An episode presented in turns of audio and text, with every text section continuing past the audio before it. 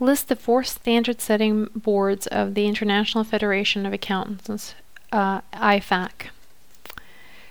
1. The International Auditing and Assurance Standards Board, or IAASB.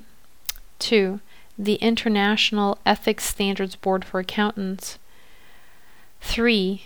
The International Public Sector Accounting Standards Board. And 4. The International Accounting Education Standards Board. Again, the four um, International Federation of Accountants uh, standard setting boards are the International Auditing and Assurance Standards Board, the International Ethics Standards Board for Accountants, the International Public Sector Accounting Standards Board, and the International Accounting Education Standards Board. Who can be members of the International Federation of Accountants, IFAC? Accounting organizations such as the IACPA can be members of IFAC, but individual accountants cannot be members.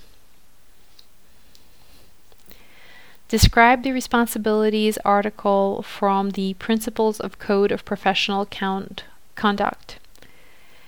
In carrying out their responsibilities as professionals, members should exercise sensitive professional and moral judgment in all their activities.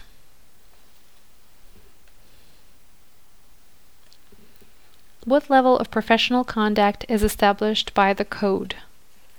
Minimum levels have been established. How should the scope and nature of services to be provided be determined in relationship to the principles of the Code of Professional Conduct? A member of public practice should observe the principles of the Code of Professional Conduct in determining the scope and nature of services to be perform- performed or provided. List the types of activities to which independence rules do not apply under the principles of the Code of Professional Conduct. Tax work and consulting. What activities are included in the category of attest work? 1. Audit or review of financial statements. 2. Compilation of financial statements expected to be used by third parties.